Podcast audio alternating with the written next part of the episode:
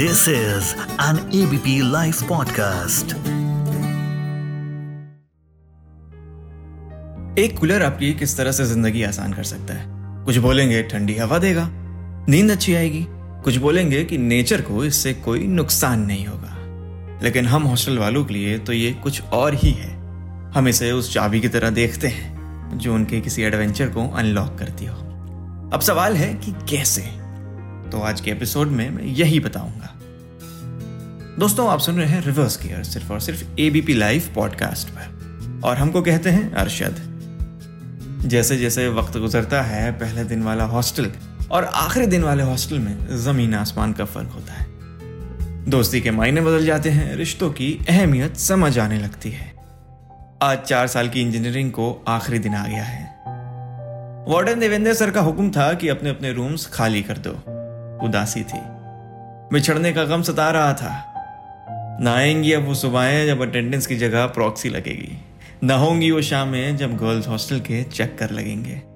Mess की दाल से भी बड़ी मेस अभी ज़िंदगी में आने वाली थी।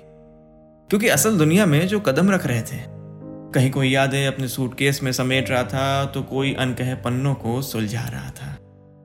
तो कोई हॉस्टल छोड़कर जा भी चुका था। चारों तरफ़ उदासी के वो बादल जो कि ना बरस पा रहे थे, ना ही छट पा रहे थे। बस गरज रहे थे। वक्त था खुशी की हवा चलाने का।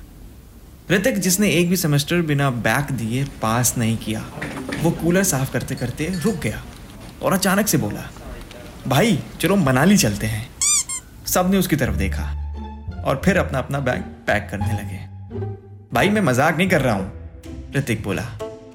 अभी तू पागल है क्या? पैसे हैं नहीं, जहर खाने को और तू पहाड़ की बात कर रहा है।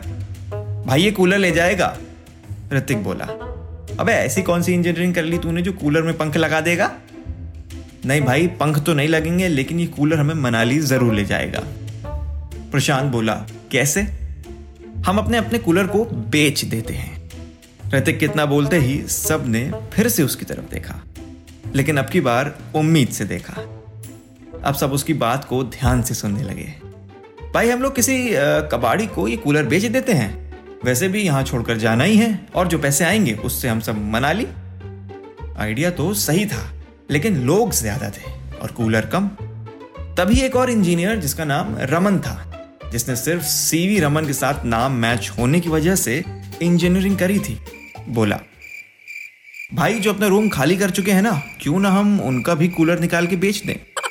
अब सबकी निगाहें सर रमन पर थी। हम सबको उन पर प्राउड फील हो रहा था। सारा प्लान सेट था। रूम खोल के हम लोगों ने कूलर्स बाहर निकाल लिए। लोग थे पाँच और कूलर हो गए थे आठ। पासपोर्ट होता तो ये लड़के दुबई निकल जाते। लेकिन कूलर बेचना इतना भी आसान नहीं था। वार्डन की जेड प्लस सिक्योरिटी में। ये प्रूफ करना था कि ये कूलर हमारे ही हैं। तो एक एक करके कूलर उतारे और हम सब पहुँचे वार्डन के रजिस्टर में अपना नामांकन भरने। देवेंद्र सर बोले, बेटा तुम लड़के हो पाँच और कूलर हैं आठ। बताओ जरा क्या है बात? वार्डन सर थोड़े शायर थे, गर्ल्स हॉस्टल की वार्डन पर उनका दिल आ गया था, लेकिन वार्डन मैम का दिल किसी और पर था। तभी से वॉकमैन पर दुख भरे गाने और शायरी वायरी लिखते रहते थे। ऋतिक बोला, सर, ये मेरे दो कूलर हैं, एक प्रशांत का है, एक मुदित का है, एक सोमिल का है, और ये वाले दो सर रमन के हैं। ये एक का तो हिसाब ठीक है, लेकिन ये दो कूलर कौन रखता है बे? ऋतिक बोला, सर, हमें गर्मी ज़्यादा लगती है ना? वार्डन ने ऊपर से नीचे तक उसे देखा। अंटार्कटिका से आया है ना तू? नहीं सर, कानपुर से, जहाँ से वार्डन मैडम है। चुप, एकदम चुप! देवेंद्र सर कूलर चेक करने लगे। रमन के कूलर पर लिखा था लाली।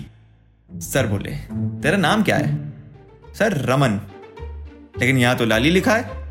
हाँ सर, घर पर मुझे प्यार से लाली बुलाते हैं। सर, वार्डन मैम को भी लाली बुलाते हैं। एक चटाक से पड़ा दादा, मस्ती आ रही है। बता, बुलाऊ मैं चोरी को? हाँ? ऋतिक बोला, अरे सर, जाने दो अकल नहीं है उसको। अबे तो सिखाओ ना। एक एप्लीकेशन लिखो और सबके साइन एक साथ मुझे करके दो अभी। तभी कूलर बाहर निकलेगा। कूलर के बाहर आते ही हम पहुँचे कबाड़ी के पास। किसी और के लिए तो महज एक लोहे का कूलर था। लेकिन हमारे लिए four days three nights Manali का पैकेज था। जाते जाते भी हॉस्टल की किताब के आखिरी कुछ बच्चे पन्नों में हमने अपने कारनामों से कहानियाँ लिख दी। उन चार दीवारों में दुनिया थी। हँसी थी, खुशी थी, टूटे हुए दिल की कहानी थी। सारी सारी आज जागना कितना कुछ सुना है उन दीवारों ने। तो दोस्तों, ये थी आज की कहानी। सच्ची घटनाओं पर आधारित उम्मीद है आपको पसंद आई होगी। शेयर करिए अपने हॉस्टल वाले दोस्तों के साथ और इंस्टाग्राम स्टोरीज और व्हाट्सएप पर ज़रूर लगाएँ। और इस एपिसोड की ऑडियो डिज़ाइनिंग करी है हमारे ललित भाई ने। शुक्रिया।